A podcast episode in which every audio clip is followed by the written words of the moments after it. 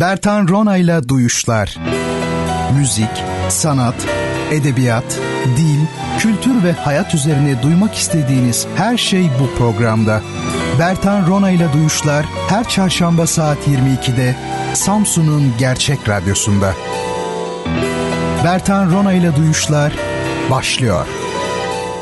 Sevgili dinleyiciler, Radyo Gerçek'te Bertan Rona ile Duyuşlar programına hoş geldiniz. Safalar getirdiniz. Bendeniz Duyuşlar programını her hafta sizler için hazırlayıp sunan Bertan Rona. Programımı her çarşamba saat 22'de naklen ve her pazar saat 21'de banttan Radyo Gerçek'te dinleyebilirsiniz. Sorularınızı Twitter üzerinden lütfen bana iletiniz. Twitter hesabım yine adım soyadım yani Bertan Rona. Efendim buradan bana ulaşmanız mümkün. Bu gece programıma çok sevdiğim bir arkadaşıma e, merhaba diyerek başlamak istiyorum. Kendisi e, sanırım ki bizi dinliyordur şu an. E, merhaba Atakan'cığım. Şimdi tabii siz çok değerli dinleyenlerime Atakan'ı tanıtmam gerekir. Atakan Sarı ülkemizin en önemli piyanistlerinden biri. E, çok değerli bir yorumcumuz ve benim e, çok sevdiğim bir arkadaşım. Atakan'la tanışıklığımız 1995 yılına kadar e, uzanıyor. Ne kadar olmuş? 95 22 yıl galiba değil mi? Evet. E, o tarihte e, ben gitar, Atakan ise e, piyano ve aynı zamanda yine yaylı çalgılar viola galiba çalıyordu. Ve o zaman ikimiz de 18 yaşını doldurmamış idik henüz. E, İzmir'de Ses Oyuncuları adlı 4 kişilik bir tiyatro topluluğumuz vardı. Umut Taylan Ersoy'a da buradan selamlarımı göndereyim. E, Atakan e, ve ben bu topluluğun müzisyenleriydik ikimiz. Mrojek'in, Slavomir Mrojek'in Sığıntılar piyesini sahnelediğimizi e, hatırlıyorum. Sığıntılar diye çevirmişler ama mülteciler daha doğru galiba. Orijinaline bir bakmak lazım. Her neyse. Ee, daha sonra ben e, önce eğitim fakültesinin müzik bölümüne ardından e, konservatuvarın bestecilik bölümüne girdim İzmir'de. Atakancım ise e, piyano okudu hep hatırladığım kadarıyla söylüyorum. Önce Adana'da Çukurova Üniversitesi Devlet Konservatuvarı'nda sonra da Amerika Birleşik Devletleri'nde detayını çok bilmiyorum. E, ardından e, ben İstanbul'dan sonra Samsun'a geldim. Atakan ise eşiyle beraber Kıbrıs'ta yaşıyor hali hazırda. E, sevgili Beril'e de selamlarımı, sevgilerimi yolluyorum buradan. E, sizin anlayacağınız birimiz kuzeyde birimiz güneydeyiz ve çok uzun zamandır e, birbirimizi pek göremedik Atakan'la. Geçen gün birbirimizi ne kadar özlediğimizi, birbirimiz için ne kadar değerli olduğumuzu e, fark ettik. Bu harika bir duygu. E, çünkü her şey geçip gidiyor, yok oluyor. Hayatta insana e, gerçek dost diyebileceği biri varsa o kalıyor. Ben bunu e, yaşadım çok sıkıntılı dönemlerimde yani laf olsun diye hakikaten söylemiyorum.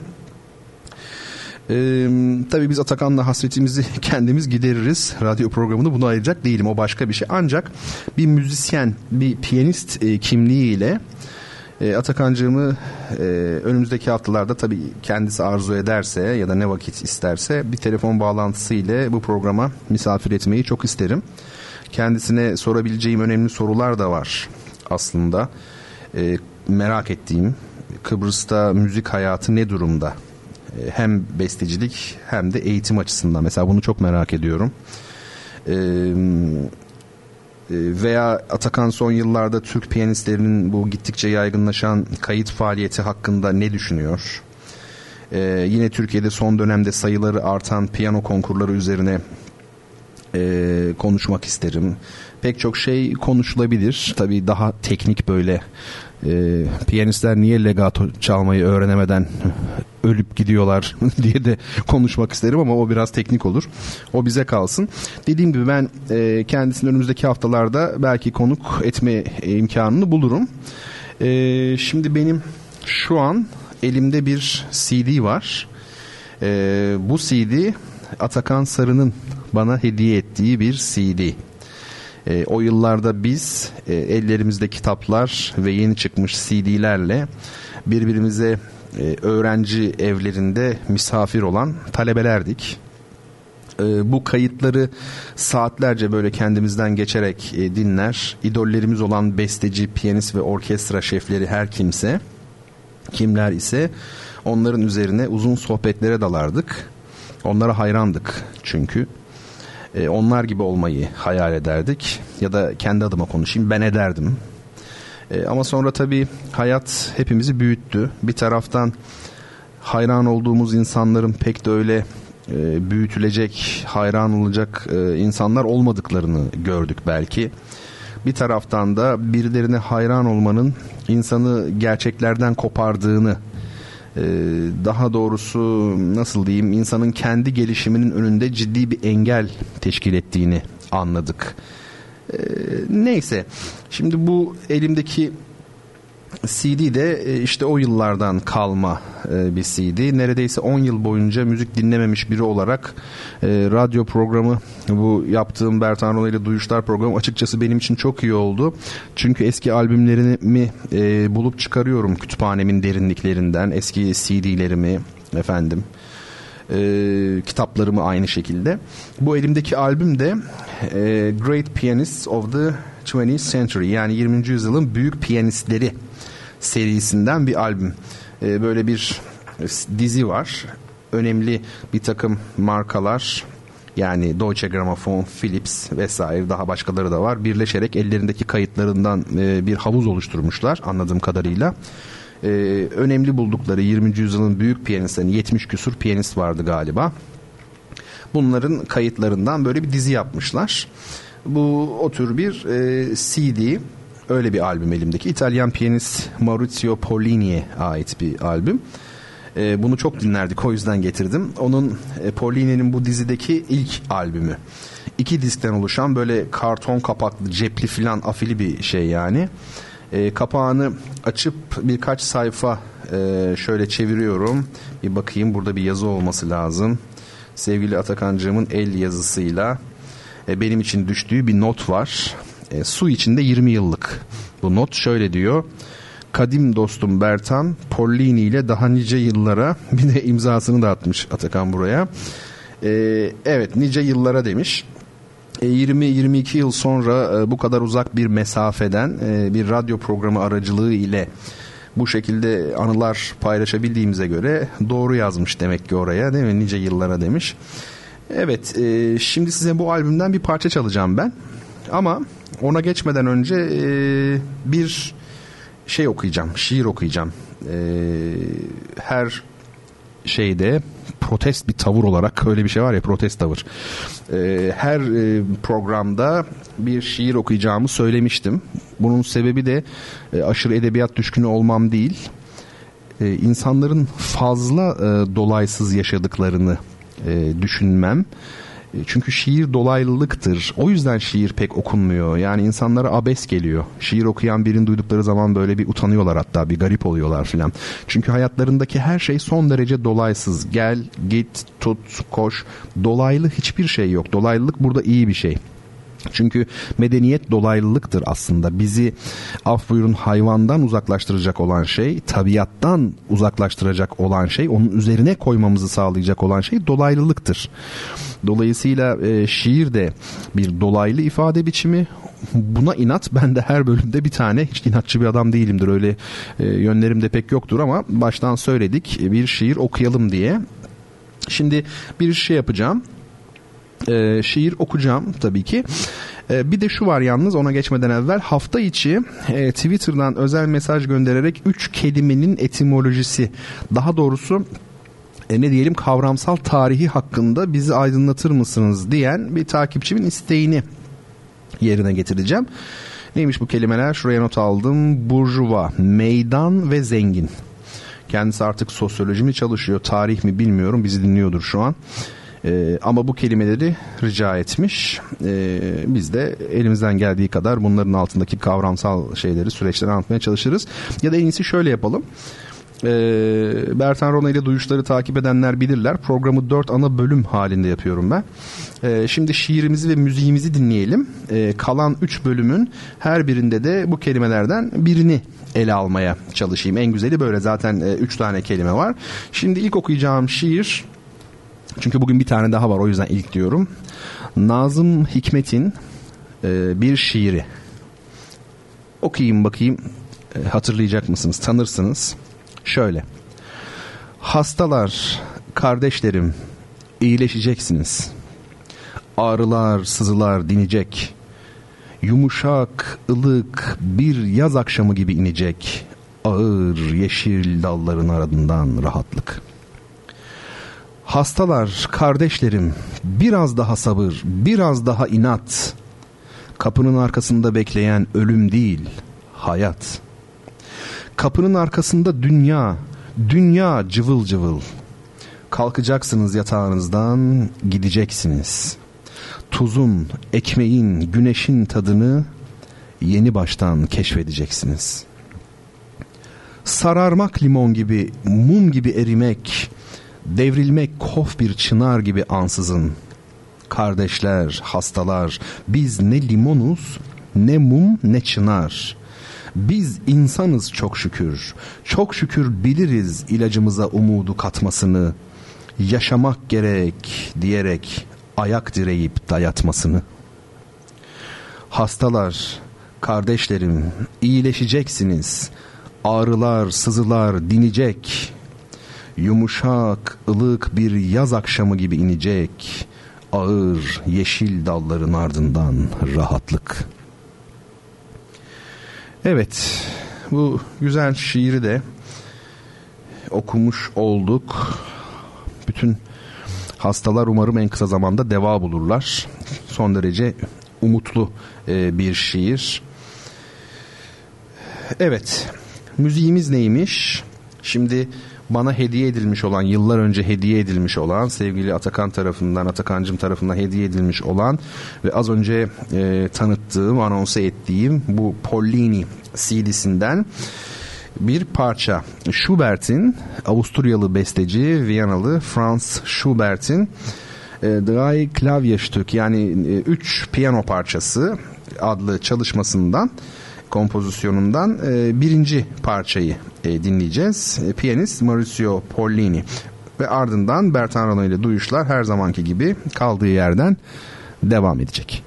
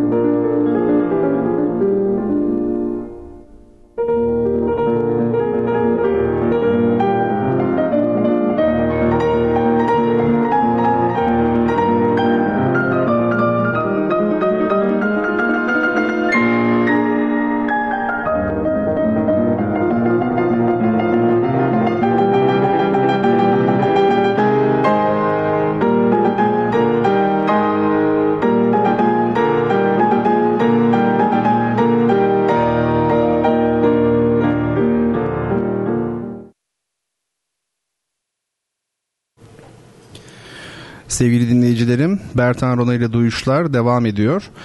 Çarşamba geceleri bildiğiniz gibi saat e, 10'da 11 10 ile 11 arasında canlı yayın ile karşınızdayım. Radyo Gerçek'te müzik, sanat, edebiyat, kültür, dil ve hayata dair tınıları duymaya çalıştığımız Duyuşlar programını sizler için her hafta hazırlayıp sunmaktayım, sunmaya çalışmaktayım.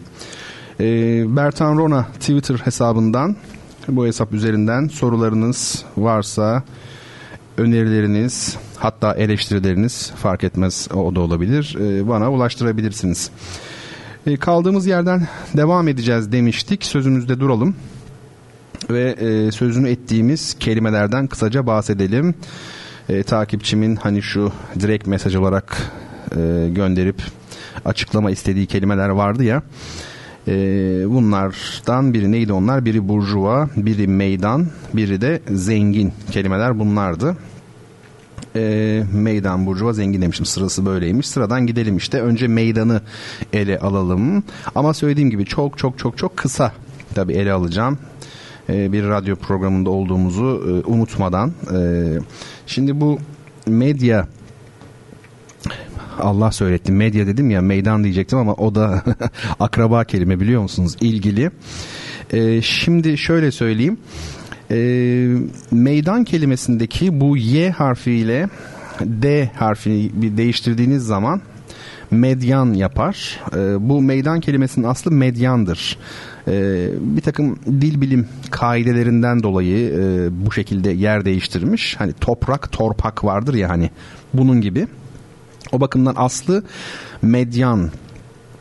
E, medyan Fransızca orta demek. Medyan T de vardır sonunda.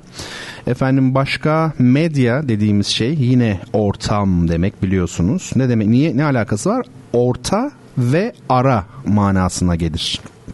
E, meydanda ortalık yer değil midir? Bir aralık değil midir? Düzlük değil midir? İşte anlam ilgisi bu. Başka kuralım anlam ilgisi ne var? Medya ortam dedik. Medyum var mesela. Onunla ne ilgisi olabilir? E, medyum aracı demek aslen farklı dünyalar arasında işte aracılık eden kişi o da o yüzden o kökten türetilmiş ara orta e, iki şeyin ortasında duran anlamında e, bu kök bu middle middle küçük e, var medium diyelim daha doğrusu biraz yani herkes bilir mi bilmiyorum ama bu mezzo soprano diye bir şey vardır. Duymuşsunuzdur mutlaka. Hani orta sesli orta incelikte diyelim kadın sesi. Hani vardır ya soprano ince alto kalın. Ortadaki de mezzo soprano işte oradaki mezzo yine orta demek. Oradaki de middle gibi medium gibi. M, Z harfiyle D'yi de siz birbirinin yerine zaman zaman kullanabileceğinizi not edin bir tarafa. Mezzo. Efendim middle soprano yani orta oluyor. Yani meydan böyle bir şey. Ee, batı e, medeniyetinde gelişmiş bir kavram daha çok e, meydan.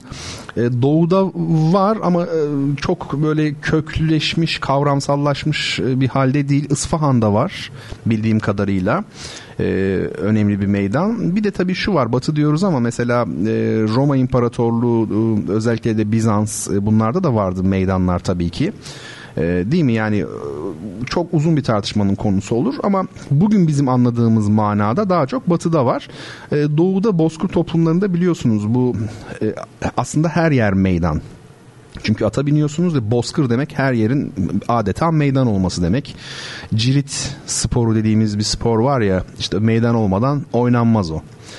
E, yeri gelmişken şunu da söyleyeyim. Bu şalvar deyince daha ziyade doğu pantolon batı gibi böyle bir algı var insanlarda. Bu çok tabi doğru değil. Aslında pantolon dediğimiz e, kıyafetin e, ataları atası e, Türkler tarafından kullanılmış. Çünkü ata bineceksiniz. Yani şalvarla ata binme imkanınız yok. Tabii ki pantolon gibi bir şey lazım e, Pantaleon demek o da. Pantaleon her şeyiyle aslan, tamamen aslan demek. Pantaleon. Komedya dell'arte'nin karakterlerinden bir tanesi. Oralara girmiyorum şimdilik. Şalvar dediğimiz şey de e, Girit, Minoen e, Girit e, ürünüdür. Daha evvel de söyledim ama biz Giritliyiz, şalvar görmedik diyen arkadaşlar olmuştu Twitter'dan. Yani 2000 yaşında değilsen görmemen normal. Ben çünkü Minoen Girit'ten bahsediyorum. Hatta 2000'den de fazla. 4000 falan yaşında olması lazım görebilmesi için. E, ok meydanı diye bir şey var biliyorsunuz. Yay meydanı var, ok meydanı var. Efendim siyaset meydanı var. Öyle değil mi? Yani siyaset. Seyis biliyorsunuz atı terbiye eden kişi. Siyaset kelimesi ve seyis kelimesi aynı kökten geliyor. O da aslında siyaset at terbiyesi demek ama sonradan halkın terbiye edilmesi manasına kaymış. Hipodrom e, kelimesi hipodromos hipo yani hipodromun birebir Türkçe çevirisi zaten at at e, meydanı demek. E, bir çeşit tabii şey hipodrom bir çeşit arena biliyorsunuz. Efendim e, meydan vermemek var. Bakın meydan dayağı var. Aklıma Foucault geldi. Cezalandırmanın görkemi. E, değil mi? Foucault hangi kitabındaydı o? E, bilen bilir tabii de Damian e, e, şeyden e, suikast girişiminden cezalandırılan yani şeyi anlatıyor Foucault e, kısaca e, insanları korkutmak için gözdağı vermek için yapılan cezalandırmalar işte meydanda e, onu anlatıyor. O bir, bir sanki bir öykü anlatır gibi başlıyor kitabına. E, o da ilginç. Şimdi forum meselesi var. Agora, forum bunların çarşı ile ilgisi var. Biz zaten piyasa diyoruz. Piyasa dediğimiz şey İtalyanca piazza. Aslında Venedikçe. Piazza D ile bu piazza meydan demek. Tabi İtalya'da iki tür meydan var. İki tür meydan var demeyeyim de nasıl anlatayım size? E, İtalya'da e, piazza dediğiniz şey normal büyük meydanlardır. Mesela Roma'da Piazza Popolo veya Piazza Navona Bunlar şey mesela Piazza Navona eski bir e, hipodrom aslında. E, Piazza Popolo meşhur bir yine meydan. Çok tabii ki meydan var. Ama bir de ne var? E, kampolar var. Kampo dediğimiz kamp var ya kamp e, kampo işte şampiyon kelimesi de oradan gelir. Yani kampta güreş yapmaktan oradan güreşçi, oradan dövüşçü, gladyatör, şampiyon gibi bir anlama evrilmiş. E, bu da daha ziyade böyle e, e, kilise olur, mabet olur o tür yapıların önünde e, oluşmuş olan daha küçük e, meydanımsı diyelim alanlar. Kampo. Böyle bir e, şey var, alan var. Tarih boyunca baktığımızda e, her zaman iktidarlar, yönetimler daha doğrusu e, bir manada şeye bu e, meydanlardan ürkmüşlerdir. Çünkü meydanlar insanların toplanabileceği yerler. O bakımdan e, tarih boyunca bazı meydanların e, özellikle Türkiye'de nasıl deforme edildiğini görmek ilginçtir. Mesela Beyazıt Meydanı'nın tarihçesine şöyle bir bakın. Bu konuyla ilgili bir makale okuduğumu hatırlıyorum. Yani Beyazıt Meydanı kasıtlı olarak, bilinçli olarak asimetrik hale getirilmiş 10 yıllar içerisinde. Yani zaten asimetrik biraz da deforme edilmiş diyelim. Bu enteresan e, bir şey. E, meydanda tabi ister istemez e, meydan söz konusu olduğunda pek yeşillik olmuyor. Orada e, ağaç söz konusu olmuyor. Floransa Bugün açık hava müzesi derler Floransa'ya. Doğru. Fakat ne yoktur Floransa'da? D- dış mahallelerde var. Yanlış anlaşılmasın. Ama Floransa'nın esas merkezinde yeşillik yoktur. Yani bizim Osmanlı mimarisinde gördüğümüz o tabi olan ile medeni olan arasındaki organik bütün bağ e, diyalektik e, uyum denge o, pek söz konusu değil e, şeyde batıda. Floransa'da e, efendim her taraf tarihi eser e, meydanlar heykel dolu mabet dolu kilise dolu efendime söyleyeyim çok güzel ama o kadar betonun e, olduğu yerde ağaca pek imkan olmuyor. Şimdi burada sanat dediğimiz şey Floransa biliyorsunuz yani Rönesans'ın doğduğu yer sanat dediğimiz olgu aslında müzik e, ve edebiyatı dışarıda biraz tutuyorum sanat dediğim yani mimari, resim, heykel, görsel sanatları söylüyorum. Eşyaya müdahale etmek demektir. Eşyayı değiştirmek demektir. Neticede siz o materyal üzerinde işlem yapıyorsunuz. E tabi tabiata, doğaya müdahale etmiş oluyorsunuz. Ettiğiniz zaman da o tarz böyle dümdüz, pürüzsüz zeminler ortaya çıkmış oluyor. Mekanlar ortaya çıkmış oluyor. Yani bu konu üzerinde durulması gereken bir konu. Tabi o meydanlarda ciddi manada bir e, eser yoğunluğu var ya mimari ya heykel fark etmiyor. Çok fazla sayıda var. Ee, bizde de aslında zaman zaman buna benzer şeyler yaşanmış. Mesela işte e, Maktul İbrahim Paşa'nın e, Budin nin fethinden dönüşte İstanbul'a gelirken getirdiği e, bir takım e, heykeller, sanat eserleri bunları e, hipodroma yani İstanbul'da Sultanahmet Meydanı'na koydurduğu söyleniyor. E, hatta pek çok paşanın ve ulemanın işte e, tenkidine maruz kalıyor. E, bu tabi tenkit bir süre sonra tekfire kadar gidiyor. İşte iki İbrahim gördü falan meşhur var ya şiir. Biri put kırdı, biri put dikti diye. Daha sonradan da makbul İbrahim Paşa, maktul İbrahim Paşa oluyor. Sonu o e, sonsuza kadar anlatmayayım. Yani bu meydan meselesi zaten bir şey anlatmadım. Bölük pörçük hani bu şöyle bu böyle aklıma gelenleri söyledim ama e, tabii ki bunların her biri yani şimdi bir kelime gibi geliyor bize. Yani meydan, burjuva, işte zengin ama aslında her biri tabii ki bir doktora tezi konusu. Hatta doktora tezinden de fazlası. Çünkü onu da bölebilirsiniz yani meydan ama e, doktora tezi olması için çok daha spesifik bir şey söylemeniz lazım. Yani işte atıyorum e, Floransa'da meydan anlayışı veya bilmem ne yüzyıllar arasında Floransa'da şu tür meydanın doğuşu falan gibi.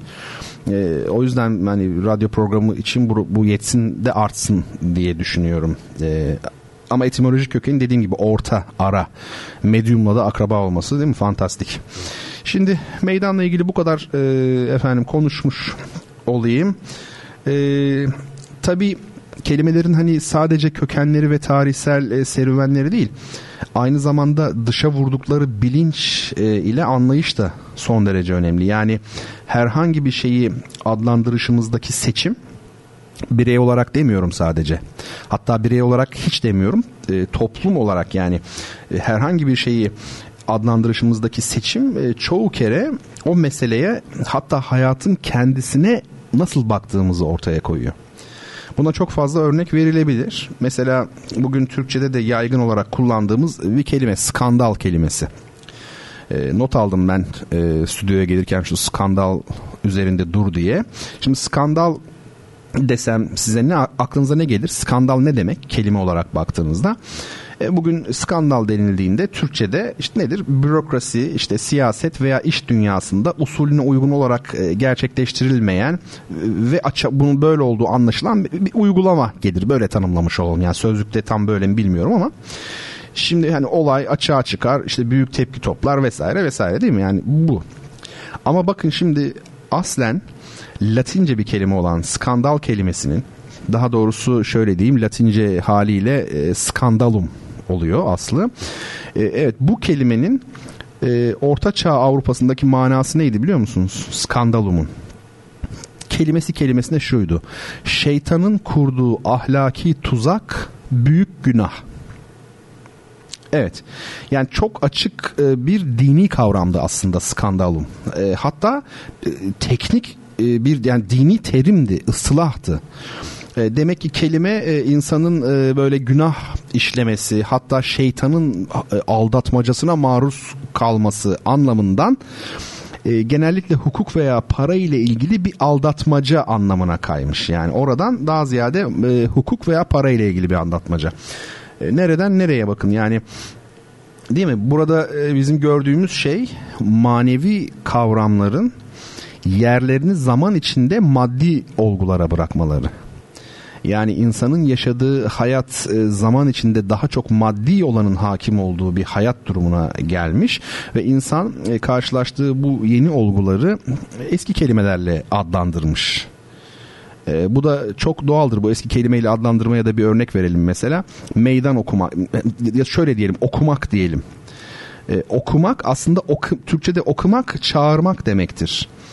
E, yazı bulunmadan çok daha önce ki dönemlerden beri var olan bir kelime tabii ki okumak. Yazı icat edildiğinde ona bir fiil gerekmiş. Çağırmak, seslenmek fiilini oraya oturtmuşlar. Bunun gibi tıpkı işte skandalumda anlam kaymasına uğramış. Ama bizim için önemli olan şey e, maddi olana doğru e, evrimleşmiş olması. Buna benzer çok bilinen kolay ve somut bir örnek daha vereyim son olarak.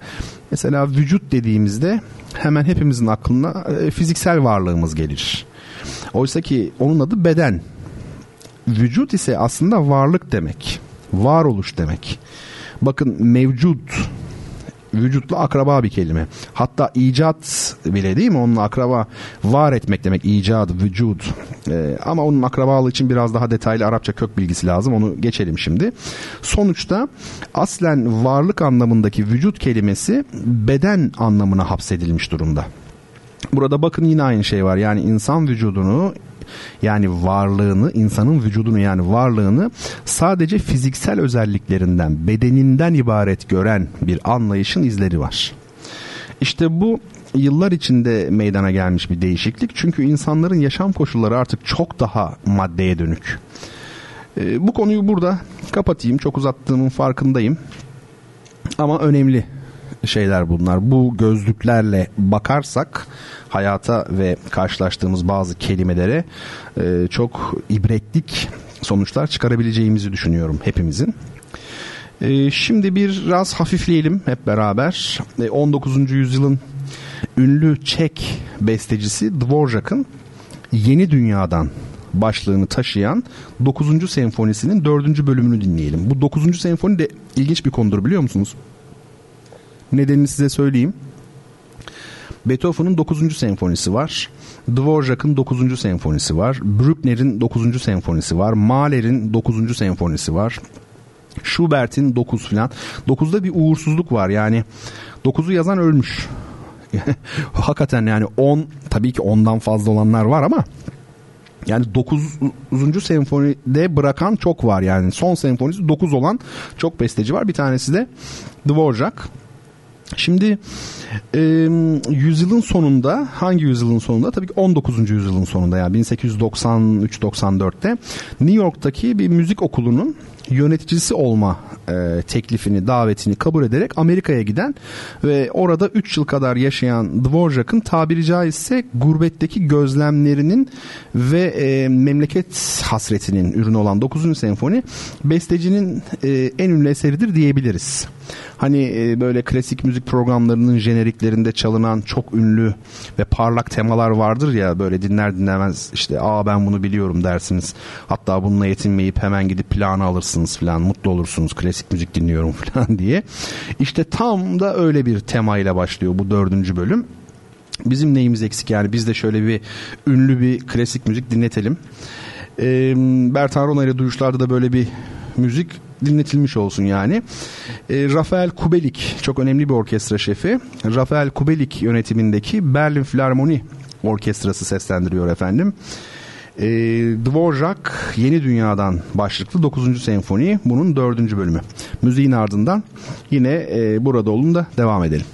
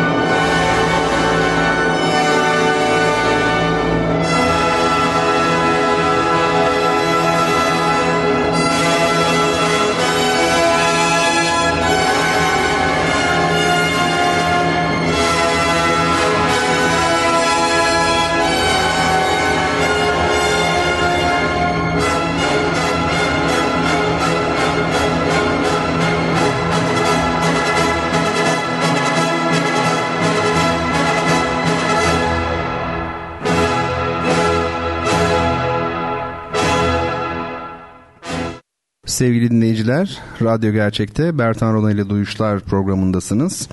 Bu programda müzik, sanat, edebiyat, kültür, dil ve hayata dair tınıları yakalamaya çalışıyoruz. Siz de bize katılın. Gecenin bu saatinde biraz sohbet edelim. Sanat, edebiyat ve sinema yapıtları üzerine söyleşelim. Soru ve önerileriniz için eleştirileriniz de olabilir tabii. Twitter hesabımız Bertan Rona. Efendim Şimdi kitap tanıtımına geçelim. Kitap tanıtımı derken belki de bildiğiniz şeylerdir. Yani kitap tanıtımı çok iddialı bir şey. Yani siz hiçbir şey tanımıyorsunuz ben e, tanıtıyorum gibi e, duyuluyor. Öyle değil tabii. Ben e, zevkli olduğunu, yararlı olduğunu, e, değerli olduğunu düşündüğüm, nitelikli olduğunu düşündüğüm e, kitaplar seçiyorum. Ama nereden seçiyorum? Kütüphanemden seçiyorum tabii her hafta. Biraz gelişine vurmak lazım hayatta. Bunu seviyorum. Ee, önceden plan e, yapmayı değil de e, o an giriyorum kütüphaneme. Ha, şu kitap olsun, bu kitap olsun. Tabii okumuş olduğum kitaplardan e, seçiyorum açıkçası. Bir tanesi şu an önümde. İlk kitabın adı Hititler. Bilinmeyen bir dünya imparatorluğu. Yazarları, iki yazarı var. Bridget Brandau ve Hartmut Schickert. E, bu iki yazarın yazdığı bir popüler tarih kitabı. Hititler bilinmeyen bir dünya imparatorluğu e, ama son derece e, güzel bir kitap. Şöyle şimdi e, bilimsel kitaplar arasında özellikle popüler kitapların e, çok kıvamında çok hoş akıcı bir anlatıma sahip olması gerekir. Ki kitle, okuyucu kitle onu e, zevkli bir şekilde okuyabilsin. Eğer akademik bir çalışmaysa tabii ki ondan bir edebi anlatım beklemezsiniz. E, sadece e, kendi alanının alimleri, e, bilim adamları şey yapacaktır, okuyacaktır onu, bilim insanları her neyse. Ama özellikle iş e, popüler tarih, popüler bilim olduğunda anlatımın da son derece zevkli olması e, gerekir. Tabii böyle bu tür kitaplar artık roman gibi neredeyse yazılıyor. Bu bir ticaret tabii, iş çok cıvıdı. E, onu kastetmiyorum. E, ama bu kitap dozunda bir anlatım. Gerçekten e, son derece meraklı, heyecanlı bir şekilde e, siz e, okuyabiliyorsunuz bu kitabı. Tabii şey de çok önemli. Yani çevirmen de çok önemli. Çeviren Nazife Mertoğlu. Genelde çevirmenlerin çok hakkı yenir. Oysa ki bir kitabı çevirmek e, hemen hemen yeniden yazmak gibidir. Çünkü her çeviri bir yorumdur. E, siz bir e, şeyi, düşünceyi bu yeni dilde, çevirdiğiniz dilde yeniden üretmek zorundasınız. Yani herhangi bir düşünceyi onun dile getirildiği e, konteksten, ana, ana ka, dilden e, dışarıya e, çıkarmanız pek mümkün değil aslında. Çıkardığınız anda siz ister istemez yorumlamak zorunda kalıyorsunuz. E, o bakımdan çevirmenlerin işi çok önemlidir. E, çok da güzel e, çevirmiş. E, bu kitabı e, şiddetle öneriyorum. Bu arkadaş yayınları gerçekten bu tür kitapları çok e, yayınlıyorlar. Hititler var. Efendim bende ne var başka evde? Ba, evde Babiller var mesela çok güzel. E, birkaç şey daha var bu seriden bakabilirsiniz. Herhalde Aztekler falan bu Güney Amerika uygarlıkları da var. Onlara da şey yapabilirsiniz, bakabilirsiniz. Ama bu kitabın başka bir önemi daha var. E, Hititler çok önemli. Çünkü Hititler çok uzun bir süre e, göz ardı edilmiş bir uygarlık. E, bunda da e, Anadolu nefreti e, kaynak. E, çok ciddi söylüyorum. Yani tabii hani bütün dünya bizden nefret ediyor e, söylemi de yani bir yerden sonra gerçekçiliğini kaybediyor tabii ki. E, o konuda dikkatli olmak lazım. Ben onu kastetmiyorum. Ama gerçekten mesele tarihse, arkeoloji ise Anadolu Anadolu özellikle burada bir herhangi etnisiteye de vurgu yapmıyorum ben. Anadolu görmezlikten gelinmiştir epey uzun bir zaman. Bunun pek çok nedeni var.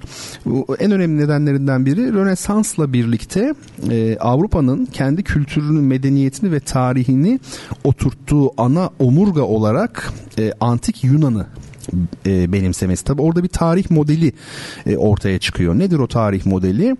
E, Yunanlılar tabi o zaman Yunan diye bir şey varsa e, Grekler diyelim. Çünkü Grekler eski bir soyun ismi. E, Grekler e, Yunan anakarasından Anadolu'ya geldiler. Biliyorsunuz e, Truva Savaşı işte onu anlatır esasen. Buraya geldiler. Burada hiçbir şey yoktu Burada barbarlar vardı, hiçbir medeniyet yoktu ve burayı efendim kolonize ederek buraya Yunanca öğrettiler.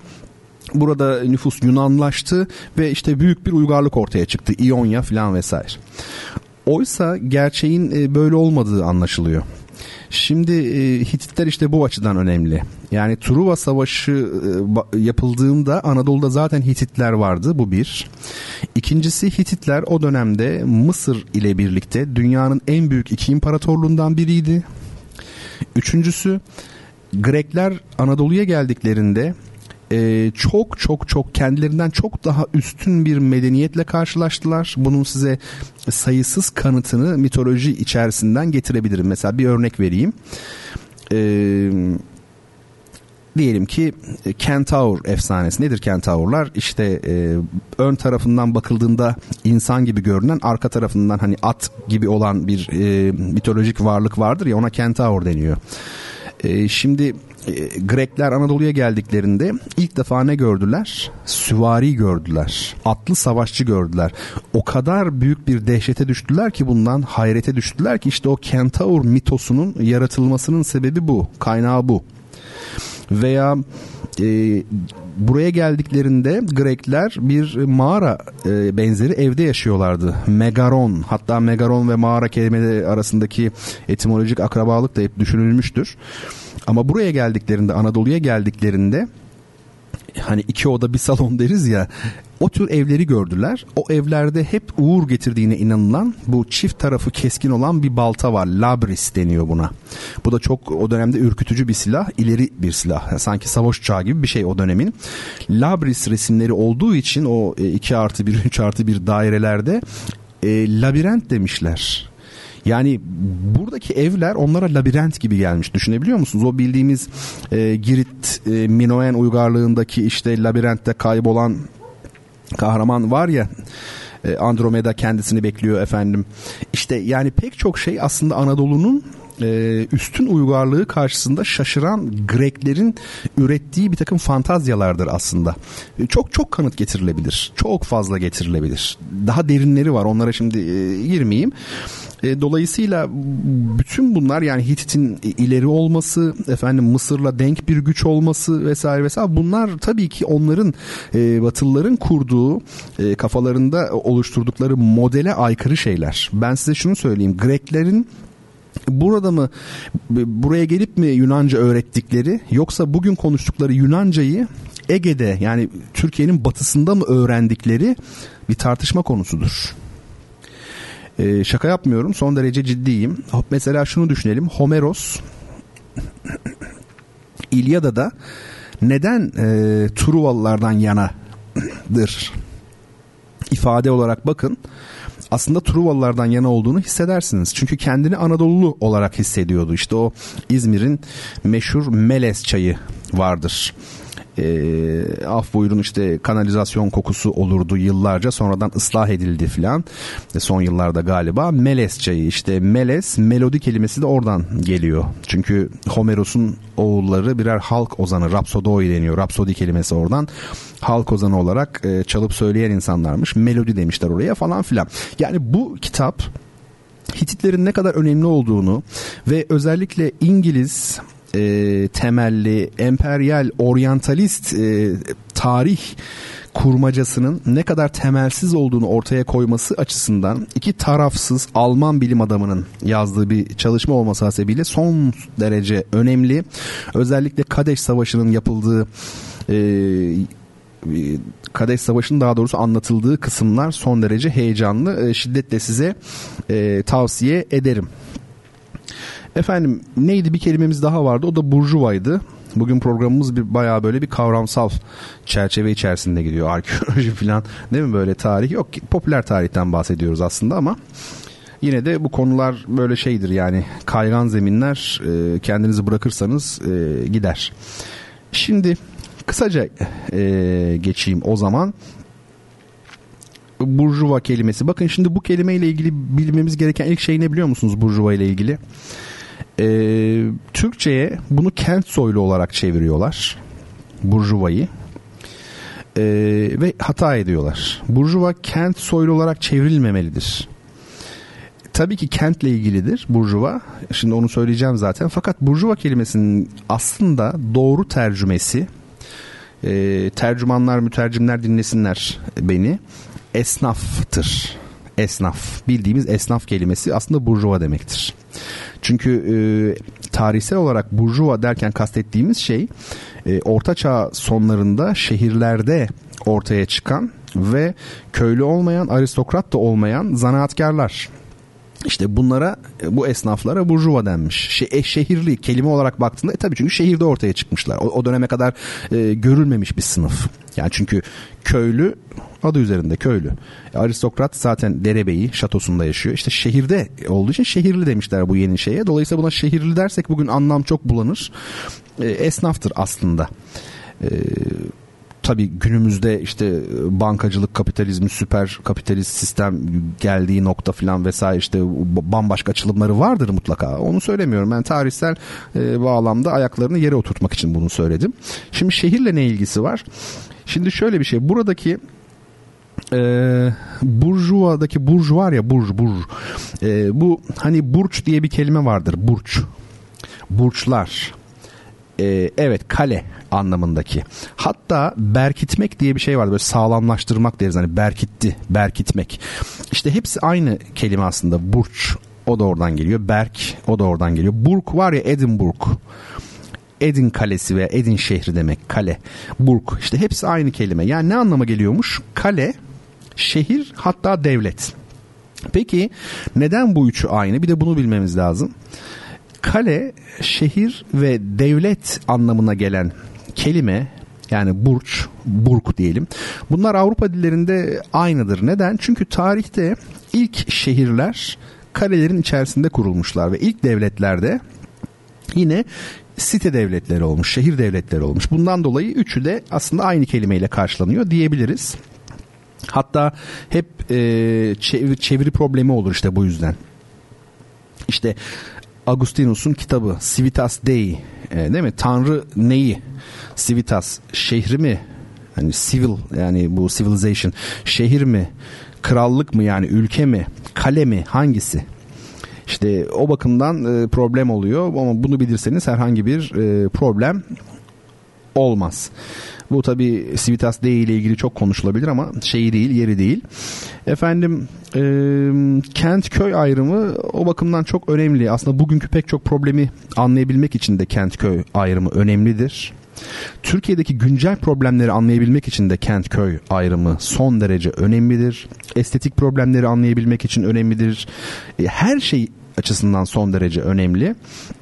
Ee, tabii bu modern e, şehir kavramı, modern vatandaşlık kavramına baktığımızda e, bir de saat meselesi var. Bugün bize saati modernizmin alameti farikası gibi böyle hani e, saat yani olmadan modernist olunmaz, modern olunmaz gibi bize yutturan bir dünya var. Aslında şöyle gerçek anlamda saatin e, doğuşundaki motivasyon e, özellikle İngiltere'de proletaryanın yani işçilerin iş gününün ayarlanabilmesi kaygısıydı. Yani kaçta işe gelecek bu insanlar, kaçta çıkacaklar? Zaten 16 saat çalışıyorlardı. Yani kölelikten daha beterdi. Efendime söyleyeyim o şekilde gelişti. Ama e, nasıl bir etrafında bir e, şey oluşturuldu? mitos oluşturuldu. Bir modernlik. Yani modern insan ölçer, biçer, dakiktir. Doğru dakiktir çünkü şehir hayatı içerisinde koşturmaca vardır. Yani köydeki gibi öğleden sonra buluşalım diyemezsin. Değil mi? Mesela Almanya'da trenler vardır. Mesela 0814 yazar bilette. 0815'te gidersen o tren yoktur orada. 0814'te kalkar mesela. O yüzden çok dakik insanlara Alman treni derler. Efendime söyleyeyim. Şimdi bakın Stizen mesela saat markası ama dikkat edin Stizen şey e, vatandaş demek. Stephen Kane var ya yurttaş Kane yurttaş vatandaş anlamına da geliyor ve bakın dünyanın en iyi saatlerinin yapıldığı İsviçre'nin Avrupa'nın tam ortasında olması da tesadüf değil. Bunu da söylemiş olayım size düşündürteyim yani ben e, bunu anlatmayayım artık mesela bunlar böyle hem uzar gider e, değil mi? Şimdi başka bir şey söylenebilir mi Burjuva ile ilgili kelime olarak yani baktığımda Burjuvazi şeklinde daha çok isim olarak kullanılıyor. Burjuva sıfat olarak da kullanılıyor çünkü. E, bunu da bir söylemiş olalım. Şehirle ilgili bir de aklıma Sartre'ın sözü geldi. Ee, ne diyor Sartre? Üç aşağı beş yukarı aklımda kaldığı kadarıyla şehirler insan türünün, insan denen varlığın cehennemidir diyor. Değil mi? Böyle demiş. Efendim şimdi elimde bir kitap daha var. Aslında iki kitap var. Bir tane Edip Cansever'in kitabını getirdim. Demiştim ya bir şiir daha okuyacağım diye. Edip Cansever'in bütün şiirleri bu aslında. Ben ilk e, çıktığında bütün şiirleri Adam Yayınları önce basmıştı iki, iki cilt halinde. Bu elimdeki ikinci cilt. Sonradan e, Yapı Kredi Yayınları herhalde telif hakkını aldı. Ben de hala bu eskisi var. E, çok severim e, şeyi Edip Cansever'i. Edip Cansever ikinci yeninin önemli e, şairlerinden biri.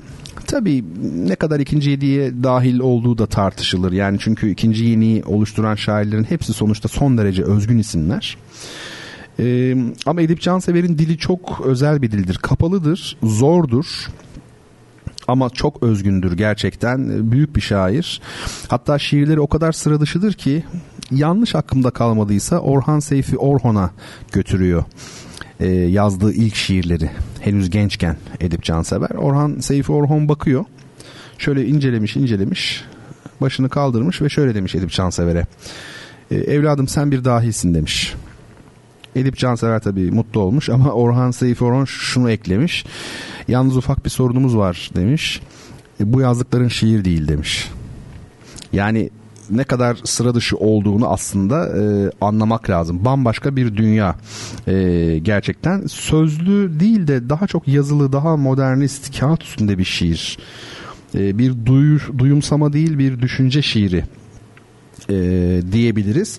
Bu e, kitapta e, Edip Cansever'in 7 şiir kitabı toplanmış aslında. Ben Ruhi Bey Nasılım Bakın zaten kitabın adı bile sıra dışı olduğunu ortaya koyuyor değil mi? Ben Ruhi Bey nasılım? Sevda ile sevgi, şairin seyir defteri, Eylül'ün sesiyle, bezik oynayan kadınlar, ilk yaz şikayetçileri ve oteller kenti. Ee, Murat Anmunga'nın şiirlerinde de göndermeler vardır oteller kentine. Ee, bir şöyle bir buradan bir şiir seçelim. Ee, bakalım dili nasıl bir dil. Şöyle yine benim çok sevdiğim 1977 tarihli e, Sevda ile Sevgi kitabından ki şairin en rahat anlaşılabilecek şiirlerinden seçtim hakikaten. Çok çok daha kapalı e, yazıları da var, şiirleri var. Sevda bir ateş buldu sende. Sevda bir ateş buldu sende. Eğilip öptü seni. Artık kimse denizi bilmiyor. Dirseklerini masaya koyuşundan belli gelip geçen bir günü bitirmek istemediğin sevda bir umut buldu sende. Ey bir yolcu listesinde bir ölüyü arayan artık kimse gözlerini bilmiyor. Şunu imzala bir mektup, bir telgraf alındısı değil, unutulmuş bir sevdadır kapını çalan ve sevimsiz bir terlik gibi duran odan kimse artık bir şey giymek istemiyor.'' Sonra bir pencereden kendine ay ışığı gibi vuran sen ne sana ne başkasına benziyor. Ve işte bir dip balığı su boşluğunda çırparaktan yüzgeçlerini hiç kimseye uymayan bir mevsim öneriyor. Evet son derece özgün. En önemli şey budur edebiyatta, sanatta kişisel diliniz olmalı. Aslında ne yazdığınızın çok da önemi yok. Hangi türe girdiğinin işte bakın ne demiş Orhan Seyfi Orhon. Evladım sen bir dahisin demiş ama bu yazdıkların şiir değil. E çok da önemli değil o şiir olmayı versin başka bir şey olsun yani. Efendim burada bakalım bir müzik dinleyelim mi artık ne dersiniz? Hadi gelin şöyle bir güzel bir müzik dinleyelim ama bu hakikaten hoş bir müzik. Merak etmeyiniz öyle fazla klasikle devam etmeyeceğiz. Schubert dinledik, Dvorak dinledik. Şimdi aslen McCoy Tyner'a ait olan bir parça bu. Ünlü Amerikalı jazz piyanisti. You taught my heart to sing. Ee, bana şarkı söylemeyi öğrettin diyor. Kalbime pardon kalbime şarkı söylemeyi sen öğrettin. E, Diane Reeves biliyorsunuz ünlü e, caz vokalisti öyle diyorlar. Ben şimdi opera kökenli olduğum için vokalist falan bana biraz şey geliyor garip geliyor ama o terminolojiye uyayım saygısızlık etmeyeyim bu dalda demek ki o doğru. E, caz vokalisti güzel bir ses. E, o söylüyor. Hep beraber şöyle güzelce dinleyelim. Ondan sonra programımızın son bölümünde e, Jorge Luis Borges Arjantinli yazar Borges'ten söz edeceğiz. Daha başka şeylerimiz de var. Hadi bakalım müziğimizi dinleyelim biz buradayız. Bertan Rona ile Duyuşlar devam ediyor.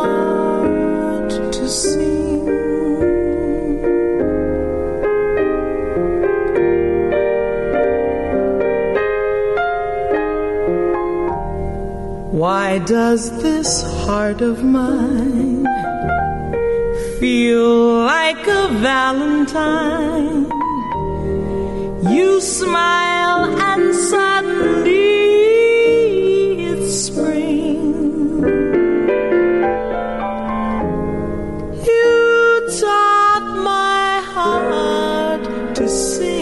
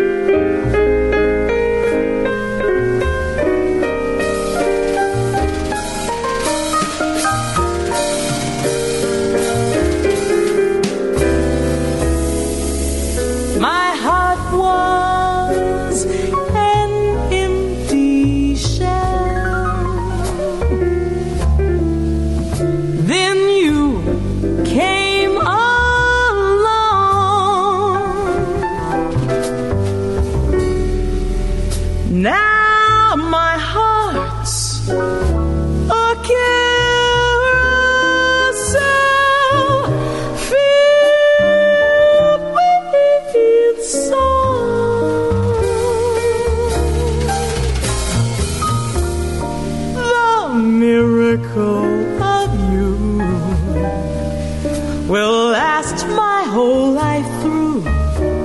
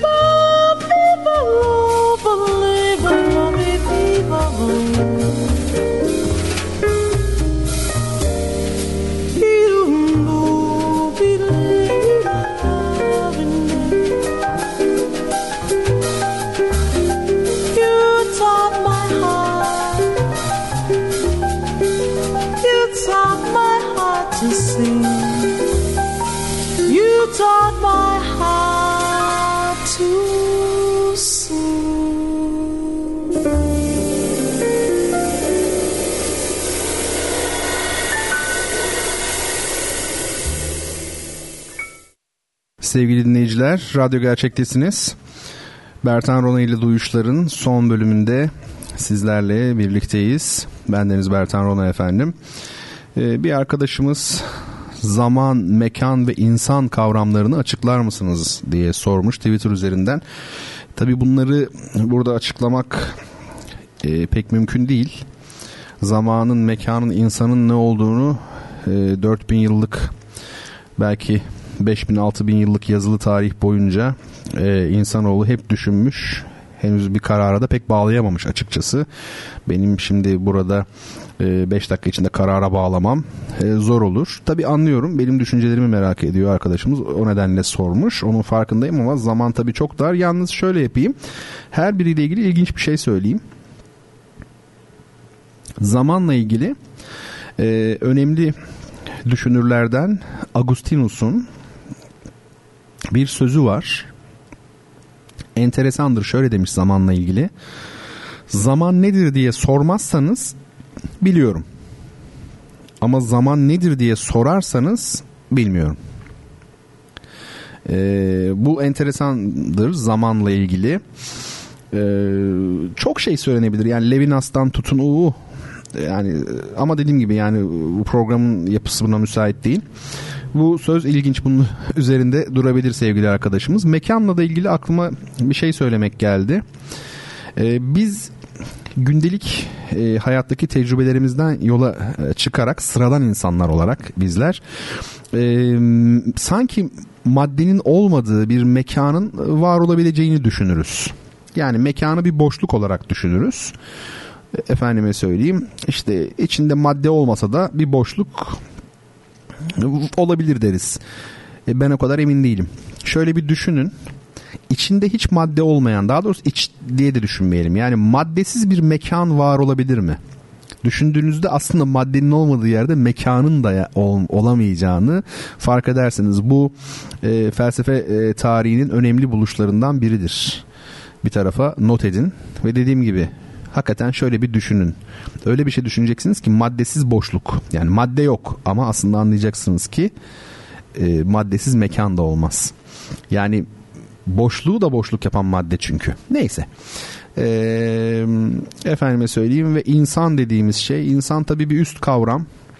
Birey başka bir şey bunun içerisinde. Kul başka bir şey. Onun farklı farklı yönleri var. Ama şunu söyleyeyim. Ee, bu bölünme çok önemli bir şey. Şehir dedik ya biz işte modern şehirler oluşmaya başladığında Rönesans'ta e, birey kavramı da oluşmaya başladı ve toplumun en küçük parçasına artık bölünemeyen anlamında individuum dediler. Yani endivize e, e, bölünemeyecek kadar endividium. Şimdi bu atom kelimesinin o da Yunanca aynen biliyorsunuz bölünemeyen demek. Atomun birebir Yunanca'dan Latinceye çevirisi aslında.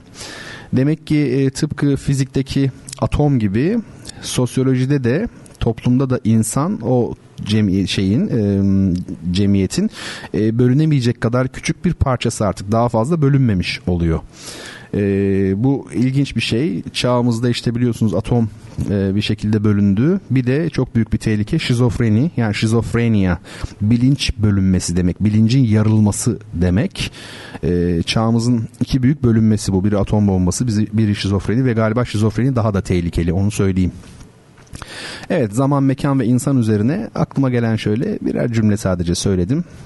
Daha geniş zamanlarda durulabilir tabii üzerinde. Şimdi Jorge Luis Borges bu e, yazarı tabii ki hemen hepiniz duymuş olacaksınız. E, Arjantinli çok büyük bir yazar 20. yüzyılın çok büyük yazarlarından biri. E, 1899 yılında e, doğmuş 1986'da e, hayatını e, kaybetmiş bir yazar. E, Arjantinli öykü deneme yazarı, şair, çevirmen. Bu büyülü gerçekçilik diye Türkçe'ye çevirdikleri bir akım var. Onun en önemli temsilcilerinden. E, Buenos Aires doğumlu. Bab, e, kendisinin e, babaannesi İngiliz olduğu için evde iki lisan konuşulmuş ve dolayısıyla hem İspanyolca hem İngilizceyi ana dili olarak konuşabiliyor. Yani bilinguage denilen bu iki dilli biri. 1914'te Cenevre'ye taşınıyorlar. Babasının e, görme kaybı dolayısıyla gözlerinde bir problem varmış. Orada okurken Walt Whitman, Rambo, Mallarmé, efendim Schopenhauer gibi büyük e, yazarları, düşünürleri e, tanımış oluyor. E, şimdi ilk çalışmalarını kimseye bağlı olmadan yapmaya çalışıyor. Fakat daha sonra yazdığı iki kitabı hiç beğenmeyip utanarak daha sonraki senelerinde yırtıp atmış. Asıl kitabı 23'te çıkıyor.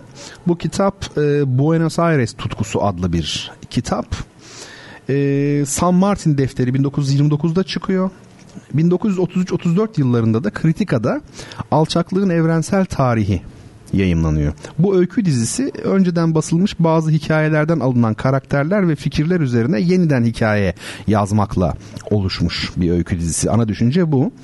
Gerçeği ve hikayeyi harmanladığı bu hikayeler gerçeküstü bir otantizm taşıyan hikayeler. Ee, daha sonralar işte bu tarz büyülü gerçekçiliğin ilk örnekleri arasında gösterilecek. Şimdi 37'de 1937'de yani kendisi 38 yaşındayken yanlış mı söyledim şöyle bir bakayım. Hayır kendisi 38 yaşındayken e, belediye kütüphanesinde çalışmaya e, başlıyor. Bu arada klasikleri bolca okuyacak zaman bulmuş e, ve tabi İspanyolcaya da çevirmiş. Mesela Virginia Woolf, William Faulkner gibi yazarların yapıtlarını İspanyolcaya çevirmiş. İlk defa çeviren Borges. 1941'de e, Yolları Çatallanan Bahçe adlı çalışması e, yayınlanıyor. Felsefe, gerçekler, fantazi ve gizemleri harmanladığı e, bu yeni çalışmalarında diyor yanında. Bir de e, antisemitizmi, faşizmi e, ve nazizmi eleştiren politik makaleler de yazan biri Borges. Bu makaleleriyle oldukça tanınıyor ama bu bir sıkıntı çünkü 46'da 1946'da Juan Perón iktidara gelince kütüphanedeki işinden atılıyor Borges. E, kendisi tabii şey ülke dışına çıkıyor ama annesi ve kız kardeşi bu dönemde hapse giriyor.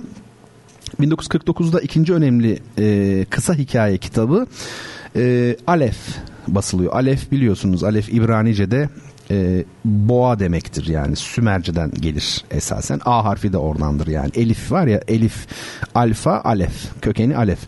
1955'te Peron devrilince Borges hayalindeki meslek olan Arjantin Ulusal Kütüphanesi müdürlüğüne getiriliyor. Ailesinden gelen hastalık nedeniyle görme bozukluğu çeken Borges bu dönemde e, görme yetisini tamamen kaybediyor. Bakın burada ilginç bir sözü var. Bana aynı anda hem 800 bin kitabı hem de karanlığı hediye eden Tanrı'nın inanılmaz ironisi demiş. E, ne kadar ilginç değil mi? Umberto Eco'nun hani bilirsiniz Name of the Rose diye İngilizceye çevirmişlerdi. Gülün adı diye bir inanılmaz e, güzel bir romanı var. Orada e, bir kör kütüphaneci vardır. İşte onu e, Umberto Eco'nun Borges'ten esinlenerek oluşturduğu söylenir. 56'da Buenos Aires Üniversitesi'nde İngiliz ve Amerikan Edebiyatı profesörlüğüne e, atanıyor ve 12 yıl bu görevi yürütmüş. 61'de Samuel Beckett'le birlikte ki inşallah önümüzdeki haftalarda Beckett üzerine de dururuz, konuşuruz. Beckett'le birlikte Uluslararası Yayıncılar ödülünü yani Formentor ödülünü kazanmış Borges. Tabii bu ödülle birlikte çok çok çok gecikmiş bir uluslararası ün kazanıyor. 73'te Peron geri dönünce görevinden istifade ediyor. Görüyorsunuz e, Juan Peron'la sen gel ben git gibi bir durumları var. 75'te e, de Kum kitabı yayınlanıyor. Herhalde bir anlamda e, şey, El Libro de Arena yani bütün kitaplarının bir hülasası gibi diyebiliriz. Şimdi benim önümde duruyor zaten Kum kitabı efendime söyleyeyim 75 tarihli Nobel ödülünü alamadan 87 yaşında 14 Haziran 86'da 1986'da Cenevre'de karaciğer kanserinden hayatını kaybediyor. Ee, Jorge Luis Borges. Çok çok değerli bir yazar. E, fantastik edebiyata da yakındır yazdıkları. Masalsıdır. E, öyle öyküler anlatır ki size e, şaşırırsınız. Kendinizi böyle Alice Harikalar Diyarında gibi hissedersiniz e, mesela bir öyküsünde kendi gençliğiyle karşılaşır. İşte Kum kitabı adı nereden geliyor? Sonlara doğru sürekli yeni sayfalar eklenen yani hiç bitmeyen bir öykü gibi düşünün. Kum biliyorsunuz bitmez hiç böyle bir e, imgedir kum imgesi. E, aslında anlatmakta olacak bir şey değil bu. E, okumanızı tavsiye ederim. Sadece şu kitabın arkasındaki notu okuyayım size mitolojik kahramanların, büyülü olayların, fantastik mekanların iç içe geçtiği kum kitabı Borges'in engin hayal gücünün ve edebi dehasının izini sürüyor. Esere adını veren Kum Kitabı adlı fantastik öykü büyülü bir kitaptan bahsediyor. Bilinmeyen bir dilde yazılmış olan bu öykü sonsuzdur. Sayfaları çevrildikçe sonuna yeni sayfalar eklenir. Tıpkı kum gibi ne başı ne sonu vardır.'' Borges'in görme becerisini kaybettiği yıllarda sekreteri ve hayat arkadaşı Maria Kodama'nın yardımıyla yazdığı Kum kitabı yazarın olgunluk çağının en önemli eseridir. Kitabın sonunda Borges'in esin kaynaklarını ve kendi eseri hakkındaki samimi yorumlarını içeren son deyiş yer alıyor denilmiş. Ee, Carlos Fuentes'in bir sözünü de eklemişler. Borges'siz bir Latin Amerika edebiyatından bahsedilemez demiş. Bu iletişim yayınlarından bir kitap. Çeviren Yıldız Ersoy, Can Polat. Ben bu e, çeviriyi okumadım. E, bende bir başka kum kitabı e, çevirisi var. Belki de o da budur. Yine iletişimdendi galiba ama eski baskı idi. Neyse ben e, şiddetle tavsiye ederim hepinize. E, bu hafta film önerisi olarak da aslında yine şeyle ilgili e, bu kitaba çok da uzak olmayan bir film önereceğim size. Christoph Gans duydunuz mu hiç bilmiyorum. Önemli bir yönetmen. Aslında duymuş olmanız lazım çünkü Kurt kardeşliği Le Pac de Loups var ya bu 2001 tarihli. E, Monica Bellucci'nin oynadığı ünlü film bu bu yönetmene ait Christoph Gans'ın Fransız yönetmen. E, 2006'da Sessiz Tepe'yi çekti. E, o bir yine fantastik korku filmi gibi Kurt Kardeşliği gibi. Güzel ve Çirkin 2014'te çekti. Masalsı ve korkulu filmler bunlar. Bu yönetmenin ilk filmi olan Necronomicon 1993 tarihli Necronomicon. Bu aslında Necronomicon 3 ayrı yönetmenin çekip birleştirdiği bir film. Ee, Lovecraft Amerikalı ünlü e, gerilim ve korku hikayeleri yazarı e, Lovecraft'ın öykülerinden e, çekmişler ve işte okuyan bilir. E, Necronomicon aslında ölüler kitabı demektir. Çok da fazla anlatmak istemiyorum. E, son derece hoş. Çok rahatlıkla bulabilirsiniz.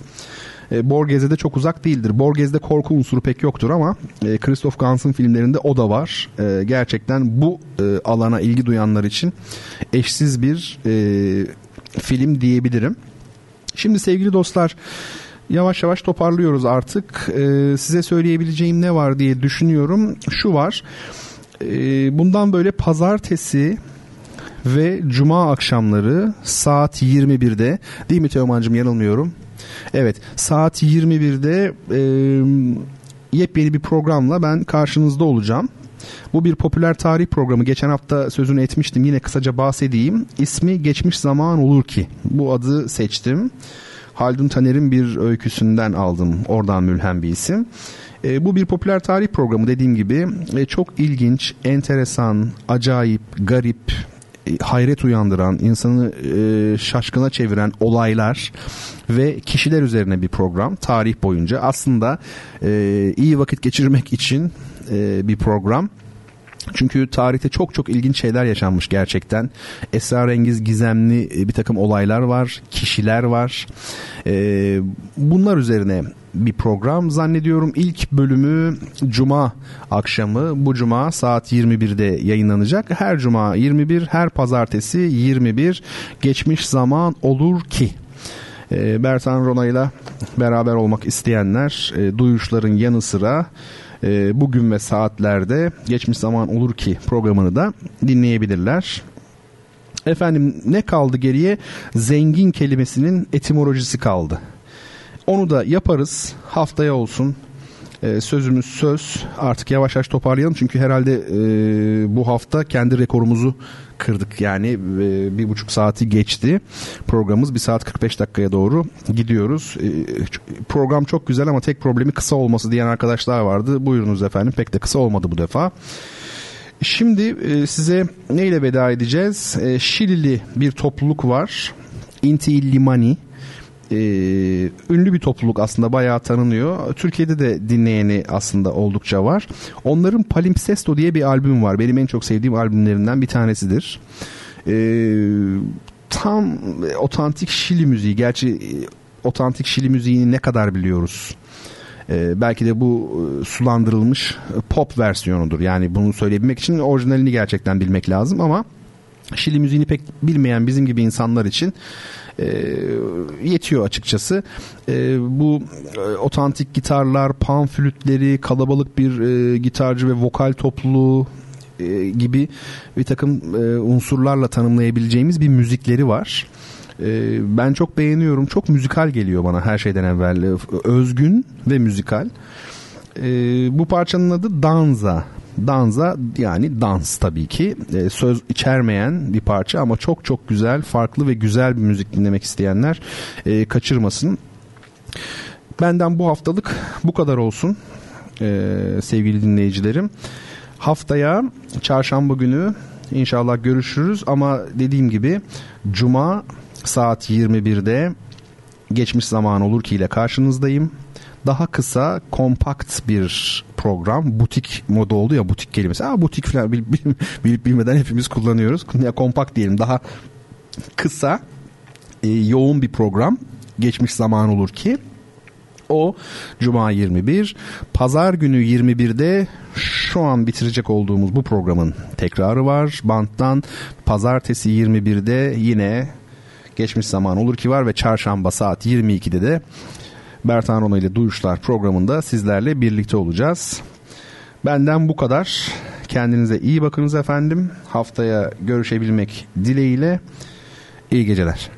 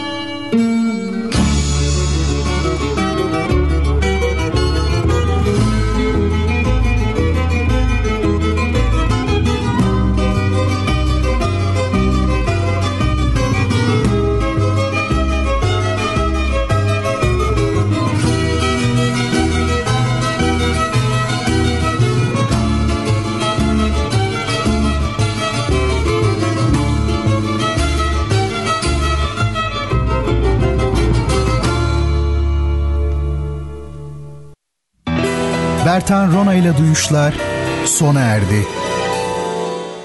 Geçmiş, zaman olur ki.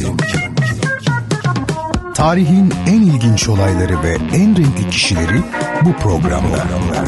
Bertan Rona tarafından hazırlanıp sunulan Geçmiş Zaman Olur ki sizleri her hafta şaşırtıcı konularla dolu bir tarih sohbetine davet ediyor. Geçmiş Zaman Olur ki her pazartesi ve her cuma saat 21'de Samsun'un Gerçek Radyosu'nda. Samsun'da artık her alanda bilgi edinebileceğiniz, güncel haberleri ve hava durumunu sizlerle paylaşan bilgi temalı bir radyo istasyonu var. Radyo Gerçek yayında.